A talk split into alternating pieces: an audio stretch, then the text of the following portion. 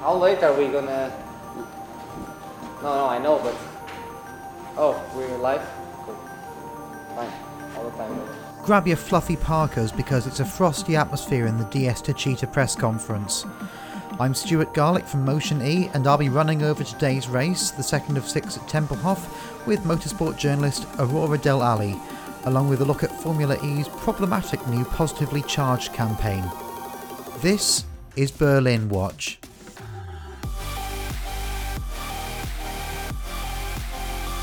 Aurora, thank you very much for coming on tonight's podcast. Um, first of all, did you enjoy the race? Thank you very much for having me, Stuart. Um, I think today's race was um, plenty of entertainment as usual, but not quite as much as I would expect from Formula E in you know normal racing conditions. But also, I think that what we've seen today and we will continue to see maybe getting some more action in the later stages of this uh, nine day spree, racing spree. Um, is due because of the fact that I mean nobody really wants to damage the car massively and it's only understandable. So we're not seeing that hard racing that we've seen in the past in Formula E. But I mean, the, the, the timing constraints are completely different, and nobody wants to overwork uh, the 20 people have every team as uh, available in Berlin. So I think it's on par from what I'd expect from these races. Okay, and um, I, I think uh, obviously we saw do- another dominant DaCosta victory, and it's kind of almost boring to talk about that because three in a row now. But um, behind him, I think we saw the resurgence of Nissan. This is the first time that they've looked properly on that front running pace uh, since they got that new powertrain, isn't it? Absolutely. I mean, we were always expecting something to come out of Nissan at some point, to be honest. But I think that this season and also the previous season, what uh, Nissan lacked enormous, enormously was actually consistency. Uh, they've been a bit lacking in that because I don't think they're really, they have always put their drivers in a condition to fight for the positions they deserve. I think that both Buemi, of course, I mean, is a championship winner, but also Oliver Rowland uh, is an, an amazing addition to the Formula E paddock. So it's actually great. Like even from a you know sporting standpoint, it's great when Nissan does good because they have the drivers and they have the resources to always do well. Yeah, and uh, I think, remains uh, one of the uh, top three drivers in Formula E uh, on ability, in my opinion. Um, but uh, uh, but behind him, um, would you say the driver who had the best race in terms of relative to his qualifying was Stoffel Vandoorne? Because he, he was making up spades on the rest of the field towards the end, wasn't he? Yeah, absolutely. And even yesterday, we saw how Vandoorne was able to make quite an impressive comeback, to be honest. And uh, you know, these types of you know ten positions, five position comebacks are pretty common in Formula E normally. Uh, we've seen them in the past, but not as much in these two previous races. So I think that Vandoorne's um, effort, both in race one and race two, stands out even more because we haven't seen much from other drivers in this sense and he's been able to shine where De Vries, I mean, it wasn't necessarily his fault, but uh, I think that Stoffel was actually suffering a bit from, uh, you know, being compared to De Vries, which has done an amazing job nonetheless. He's his first year in Formula E and is already fighting for you know, podium positions and stuff. Uh, but yeah, I think these type of comebacks are really, you know, boosting Vandoorne's confidence in this regard.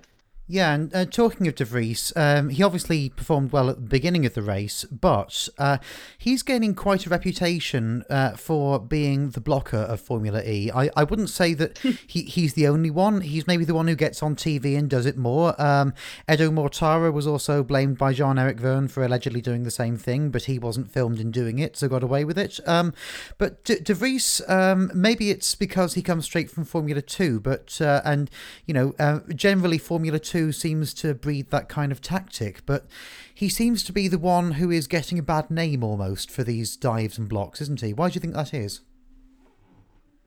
Definitely, I think it boils down to his racecraft. As you saying, he's coming directly from Formula 2. It's a completely different type of racing, even though probably you know in these type of single seater series uh, formula 2 is the most similar thing we have to formula e but of course they never almost never race in straight circuits. I think never actually formula 2 and you know adapting to this kind of new um, racecraft is obviously difficult. And we've seen that not only in you know relatively young drivers but also in more experienced drivers. I'm thinking another driver who has garnered quite the reputation for being you know also both very offensive and very defensive is Andre Lotterer. And of course we're talking about a completely different generation. I think Andre is 38 he, he has a completely different racing experience. And especially in the very first stages of his Formula E career, he was having so many difficulties adapting to this kind of street racing. So I, w- I would give a pass to De Vries for his maneuvers, to be honest, because I, I can understand the struggle. Uh, yes, exactly, and he, he was doing incredibly well as well. Um, it, it, I, I think he was running in fifth when uh, he had the drivetrain issue, but uh, yeah. re- really Mercedes showing an awful lot of pace. Um, also showing pace uh, um, was uh, Robin Frijns and Envision Virgin Racing. I, I think um, I, I said yesterday uh, on the podcast I did with Toby Bloom that uh, I, I, felt that Sam Bird was driving above the Envision Virgin, but uh, today both cars were uh, on the pace and, um, you know, but potentially could have got on the podium. Yeah, I mean, it's kind of strange to see the Audi powertrain we say struggling when actually we're still talking about top 10 top 5 and podium positions but we're so used to to such an overpowered uh, Audi powertrain, one of the best powertrains on the grid. Um, and I think the Envision Virgin is actually doing better in these two races than what the the factory team is doing. Of course, I think that we get a different impression from what Sam Bird does because I mean, his sheer experience in Formula E is simply impressive, and um, you can't really compare it to what Robin Frijns has done so far. Although Robin is a proven race winner and uh, a podium contender most of the time, but yeah, I wouldn't say that Bird was really overdriving the the Envision Virgin, but definitely I, I would say that Frijns was lacking pace yesterday in the the very little time he had on track anyway um, and now he's kind of caught up with the with the track and with the car a retro podium. And if you'd like to know more about Formula E when it began, then uh, my E Stories podcast is available uh, on this podcast channel. Uh, and um, I've put together uh, interviews with various people who were there at the very first race in Beijing to tell the story of what it was like right at the start for Formula E and for its uh, spectators and media. So take a look at that. Anyway, Aurora, I thought we'd uh, take a left turn now and talk about some other things uh, because uh, you said you had a topic which had been uh, gaining some discourse on Twitter. Do you want to talk us through that? Yeah. Actually, I've noticed some. I mean, honestly, I would boil it down to you know newcomers to Formula E trying to understand how this properly works and i mean it's always good news to be honest having more and more people uh, getting into electric racing we can only be happy about it but basically, what some people are lamenting is a lack of understanding in the um, structuring the activation zone during the attack mode. I mean, we've seen in, in these two races that many, many drivers actually missed their chance at the um, the attack mode at the time at least. Uh, we've seen yesterday Andre Lotterer uh, during the, the media rounds after the race. He said he could have challenged uh, Da Costa for the win had he not missed the, the attack mode the first time around. Um, and honestly, I think the visual cues that Formula E has adopted, which by the way, I think they are absolutely cool. Like I adore them. Uh, the the moving graphics, super super fancy. Uh, but I think that many people didn't actually get the idea behind that. Like it, it's a bit of a, a technical side to it, you know. But as the international feed was actually exp- explaining, uh, there are sensors both fitted on the track itself and on the car that determine whether uh, the activation zone has been crossed correctly. And I think that the general understanding from people who may not be, you know, that attached to the technical side of things is that, you know, um, tracing the trajectory correctly is enough to to to activate the attack mode which really it isn't it, it, it isn't necessarily at least there are three sensors on the track that have to be um, activated all together to make the attack mode actually work uh, and I think that was a top job from Antonio Felix da Costa. I don't know if you've noticed, like in the very final uh, attack mode, he armed and activated. Uh, he barely even went into the you know the drawn trajectory that we see on the TV feed and mm. that drivers see on track as well. But he must have memorized to you know to the centimeter uh, where the sensors are fitted, and he's clearly exploiting that. So again, another top job from Da Costa, really. Well, and and um, it's it's another example of how DS Techeetah uh, seem to tactically just have that attention to detail on these things that other teams don't because um, I, I think the majority of teams probably wouldn't even think to uh, memorize the exact position of the sensors. I don't know if that was uh, the strategists telling him to take a look on the t- on the on the track walk or if he made a special effort to do it himself, but either way, um, an incredibly clever innovation from somebody. Yeah, absolutely. And I mean, we've in this uh, lack of attention to details, sometimes in uh, you know even bigger forms. Uh, when I don't know, for example, we've seen in energy management that not all teams are as good as that. I think that you know, but I, I may be harsh in my judgment with this, but by now, I mean, we're in season six. Uh, we're well into the season. We're almost finishing the season. And having a driver, two drivers, or whatever, not finishing the race because they ran out of power. I think honestly, it's just beyond me. I can understand how difficult energy management is. And you know anything could happen during the race, really. But you know it happens just way too much for certain teams and certain drivers, don't you think? Uh, well, yes. Um, I, I, I, imagine you're probably alluding to Felipe Massa there, who, yeah. um, um, and um, it, it's it's strange, really, how he came in with such a fanfare to Formula E, and uh, I, I, I speak as something of a, of a Venturi fanboy, but he has been a disappointment in both of his two seasons, unfortunately. Um, and uh, it's just, again, that lack of attention to detail. Um, uh, I, I, I remember um, as a Formula One driver, he used to be very hot on this kind of thing, and um, I I guess it just goes to show how Formula E is a completely completely different set of skills you have to learn, isn't it? Yeah, absolutely. I mean, we've seen many very experienced drivers struggling when they first come in Formula E and not really finding their pace. Everyone deserves a right of reply, and this is what Felipe Massa said in answer to my question in the press conference after we recorded that bit. And uh, this next question, uh, Felipe, is for you from Stuart uh, from Motion E. Uh, you ran out of energy before the end of the race. Uh, did the team assume the race would be a lap shorter, and uh, why did that happen? No, actually, we had a problem today, so I, I, I was under consuming the first maybe 10 laps in a good way. Maybe I was a car that managed to underconsume even more compared to the others. I was trying to go slow, trying to underconsume. And then uh, I start to, to, to get and to find the, to start to push more and find the pace. I was passing cars. I was doing actually a good pace and a good race. Until the second safety, the, the safety car, you know, on the, on the second time that it was uh, yellow uh, for a bit longer. And actually, always when we have these uh, uh, full course yellow, uh, we really need to reduce uh, and change so many settings for the energy for the for the energy. And I changed. I did everything that my engineer said. Unfortunately, some things went wrong on the settings. I changed the laps. I had 38 laps, which was two laps less than what we supposed to be at the beginning of the race.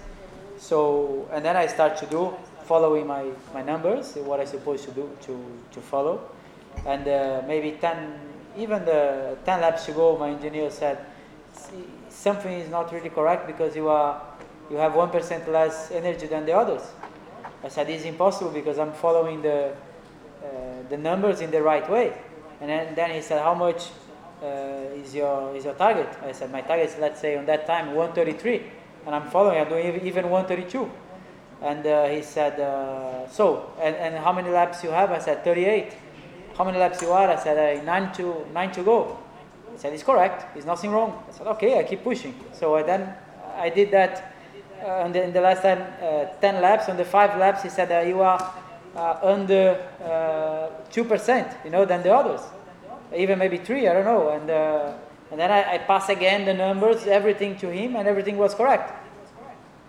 So we, we thought there was something wrong with the television or whatever, you know. So and and then at the end, uh, uh, it was it was some wrong calculations on the numbers, and I and I have instead of uh, 50, I had 51, and I was following 51 instead of 50 uh, by these wrong calculations that it happens on the safety car and on the full course.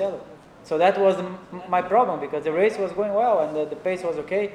The car uh, feels felt okay during the whole part of the race, and then for sure the last part I was using more because I was following the wrong number. That uh, we, had uh, some some problems on the system that uh, it didn't change what is supposed to be changed. I mean, myself, I am more of a GT kind of girl, an endurance kind of girl. I actually curate the endurance and GT division for my website. And so, of course, when James Calado was announced for Jaguar in Formula E, you can imagine I was absolutely stoked. Uh, because I mean he has quite the reputation in endurance racing. He's a two-time Le Mans winner, mm. uh, but still he really struggles in Jaguar, and it shows when compared to Mitch Evans, which is actually younger than him, but of course has a lot more experience in Formula E, and he just is really struggling to find its own pace. And I mean, you can't say he is not a fast guy. I know that many Formula E, um, many of people on the Formula E audience didn't actually know about James because honestly, I think I'm kind of an oddball uh, curating both endurance and GT racing and Formula E because they are two completely different styles of racing. So many people really didn't know who James was. Uh, but yeah, when I when he, he came in, I had so high expectation and they haven't been met to be honest. But again, I don't blame him. It's just that Formula E is another planet. Uh, absolutely. And uh, well, speaking about James Calado for a second, Mitch Evans speaks very highly of uh, the the ideas that he's brought to the team and the feedback he's brought. But but he also said when I spoke to him that uh, um, as a rookie, it's very very difficult to actually um, bring anything to the table because you're constantly learning systems that everyone else knows off by heart. And uh, I, I think that's just what we've found. Um, but uh, yeah, C- as you say, uh, a very good GT driver. You will know much better than me. but I believe he's been there for each of the last six years driving that Ferrari, hasn't he? Um, and uh, done very yeah. well. Yeah, absolutely. I mean, what you're telling me that uh, Evans actually told you fits perfectly within James' character. As you can imagine, I know him myself um, from you know endurance and GT competitions, and he's constantly constantly putting feedback for ferrari especially like he he can almost be a nuisance to to teams where he goes to because he always has suggestions and feedback and I, I, it's really not that hard to believe that he tried and do uh, the same in Jaguar. But then again, yeah, I mean, I'm sure that his input was highly appreciated. Again, a driver of his experience, he can do very well wherever he goes. But I mean, it was just a combination of factors, really. First of all, being his first season, and then, of course, the pandemic. I mean, the idea for James, as far as uh, the media knows, is that he had um, actually a one-year contract with a with an option for a second year, because the idea was having him be the rookie for the first year and then giving the serious input and the serious drives in the second year. But you know the pandemic hit and basically what happened is that you would have a second year rookie which is something that jaguar clearly could not afford. And i think it really showed in their preference for sam bird. Yeah um, and uh, I, I think I think Calado was uh, thrown what we call in England a bit of a hospital pass in terms of uh, um, being asked to become Mitch Evans's teammate at Jaguar um, uh, on on a one year contract because uh, um, I think if he joined another team where there was a slower teammate, he would have looked a lot better. But uh, Mitch Evans has always been one of the front runners, pretty much ever since Jaguar really got their act together. Um, the other thing is Sam Bird coming into that team. I think Sam will have a really difficult job to keep keep up with Mitch as well because uh, he's just going to find that this is the first time he's been to a different environment in so many years. It's going to be difficult, isn't it? Yeah, absolutely. And I mean, not that Sam didn't have challenging teammates himself, of course. Like we all know the people who were at Sam's side during the the Virgin years. But yeah, as you were saying, like he's basically going into enemy territory and of course it's his new team but it will take it will take a while to get used to that and Yeah. um, also yeah it's i think it's also like two very different approaches to formula e. I think that uh, sam's and mitch's driving styles and you know approach to racing in general isn't that similar. So that will also be interesting to see Yeah, could could be could be some DS Techeetah style tensions coming up at Jaguar Racing, maybe. Um, and I, I wanted to close off by talking about something which I'm writing a comment piece on right now, which is uh, Formula E's Positively Charged campaign. Now, um, if you want to check out the campaign on YouTube, you can do. I'm not going to go into the uh, wheres and whyfors of it too much, but essentially. Uh, it is a campaign to challenge all forms of discrimination and also uh, to um, commemorate the people who um, um, are suffering uh, economically or physically or in health terms because of the coronavirus. Uh, and there are many other issues under that big tent as well. Now, uh, before we begin um, our takedown of this, I've got to say full respect to Formula E for paying tribute to their former um, their former employee who died uh, during the shutdown. Fully respect that and fully respect them getting uh, in on anti-racism as well, although slightly late. Uh, but I would say the main problem from my point of view is that. Um, We've been educated, or at least I've been educated, to understand that it's not enough to say there is discrimination everywhere. You need to focus on the specific discrimination people are suffering from now. And that is uh, pretty much at the moment what Black Lives Matter are focusing on. But for some reason, it's not okay for the motor manufacturers to get behind Black Lives Matter. So we end up with this campaign, which to me, I don't know how you feel about it, Rory, you can tell us, but seems a lot like an All Lives Matter campaign. What do you think?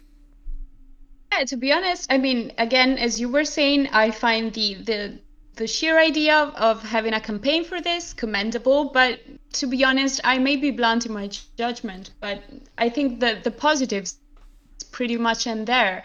Uh, what we've seen so far is simply not enough, in my opinion, uh, when compared to anything else that's going around in the world. Um, it may not be a fair comparison, but we've seen in other sports um outside of motor racing that so much has been done and is being done even in you know again in motor racing racing but in environments which were even more hostile than formula 1 or formula e um, usually are. Like for example nascar. I mean it, it, it is a motoring sport that has basically been born into confederate territories.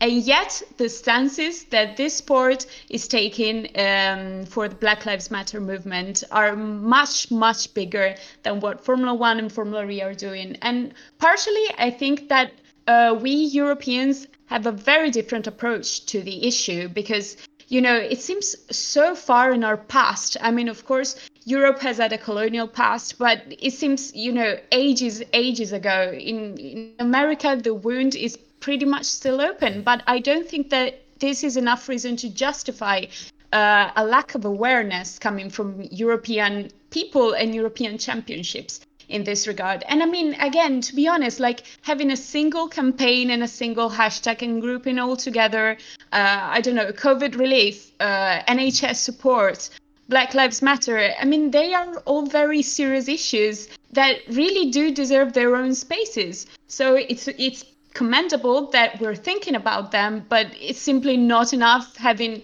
30 seconds of silence for all of them. Like, how is that supposed to do anything?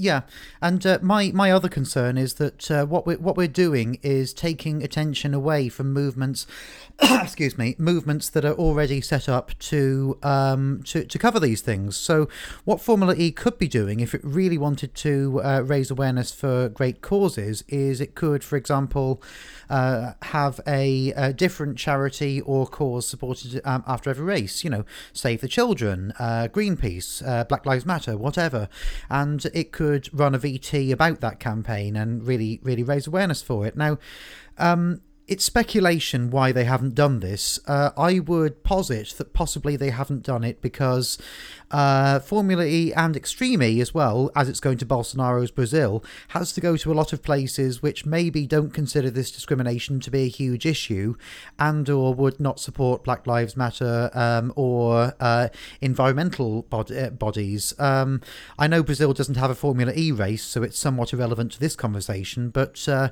um, electric racing is coming to Brazil um, under the same uh, umbrella body. And, um, you know, the president of Brazil uh, is um, covertly um, acting against the interests of uh, native people in the Amazon rainforest. So, uh, and blaming NGOs for uh, much of the action taking place there. So, there's all of these issues, and you can kind of see why um, a sporting body um, dealing with so many conservative governments, uh, I mean, Saudi Arabia as well, being an example, um, may wish to uh, pull back from supporting the causes that we would like it to support. I mean, I can perfectly understand the point, and you know, I see the difficulties in this. The problem, I think, is in the way Formula E markets itself. Like, to be honest, I wouldn't have any issues with Formula E being silent. I mean, I'm lying if I say I wouldn't have any issues, but I would definitely have less issues if Formula E didn't constantly market itself as the progressive, the looking to the future, the uh, non conforming category in motorsport. Like, if this is the image you want to sell, you have to sell it comprehensively cannot just be about the environment. And again, to be honest, I've I've done many editorials uh, criticizing for Marie because I don't think they are doing as much for the environment as they claim. Of mm. course, it's very important what they're doing, but you know they just don't always follow their words with actions, and this is not something I easily accept. Um, but yeah, again, you have to have a comprehensive approach towards uh, progress you know if you decide to be the the anti-establishment let's say that uh, category in motorsport then you cannot just back up on something like that and again the problem and i've seen also some um, discourse on twitter regarding um, some mm, I don't think state they were statements to the Italian press by Charles Leclerc, which were apparently taken out of context. And basically, the idea in motorsport and also in the general public is that these type of move- movements, Black Lives Matter, and you know all movements against uh, discrimination towards black people and racism are somewhat political. And I fail to see that. To be honest, I've never seen uh, the topic of discrimination, be it for gender, sexual orientation, uh, race, or whatever, as something political. I think it's inherently regarding human rights. So it really shouldn't be as controversial, but I guess we're not there yet as a society. Well, um, I, I would just um, I would just argue against one point that you made, which is uh, you, you said Formula E constantly promotes itself as being nonconformist. Um, I would argue it constantly promotes itself as being um, a uh, tech disruptor, but uh, in in roughly the same way that Elon Musk is a tech disruptor, and yet he takes very right wing views on uh, on political and social issues. I'd argue that Formula E is actually, uh, since maybe its first couple of seasons when it didn't have as much of a dog in the fight and so could afford to take a non-conformist stance, you know, Formula E has been pretty conservative uh, in um, on social and political issues over the last few years, hasn't it? Really. Yeah, I mean, I also see your point. Also, because I'm not saying any new here really if we follow any of the drivers on social media we can see also most of the drivers in formula e tend to express kind of conservative views, especially the, the Brazilian drivers. I mean, again, it's kind of what you expect them to do considering the, the, the kind of government they're actually having in Brazil right now. So, yeah, again, I can understand it's a pretty difficult balance uh, to strike. I mean, it's very difficult to get anyone behind these kind of ideas because they are perceived as controversial. Uh, the point I would hope uh, is to be made in the future is that these kinds of ideas are not really controversial at all. And again, I, I really can't say how kneeling can be considered something controversial and how you know it's it's kind of kind of weird and kind of a twisted logic to consider that not kneeling is not political but kneeling suddenly becomes political like you're still taking a political stance deciding not to kneel so i think there's really some sort of a twisted logic in there but again it's not something that formula e can solve from day to night uh, or anybody else really well, yeah, and um, actually, maybe Formula E uh, to an extent by having a campaign where the idea is to stand and hold your phone up or something is trying to circumvent the need to have the debate over whether to kneel or not. Do you think? Yeah, definitely. I mean, it's kind of you know finding the easy way out in a in a certain sense, but again, it's also understandable because of the points you made earlier.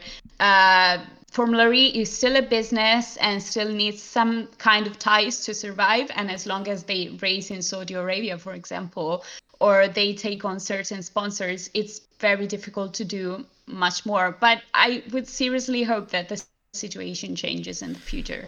Well, yeah, and um, I I think um, if if this is the best that the motor industry can get behind, then it's almost better not to say anything at all. Um, I um, I I disliked intensely Formula E's silence uh, in the weeks after the death of George Floyd, uh, when even Formula One drivers, uh, that most establishment and most conservative of sports, uh, largely came out and um, in favour of Black Lives Matter. Of course, many of them have rescinded that support since. Um, but Formula E's teams and drivers, um, I think, completely stayed silent. Apologies if anyone did say anything during that time.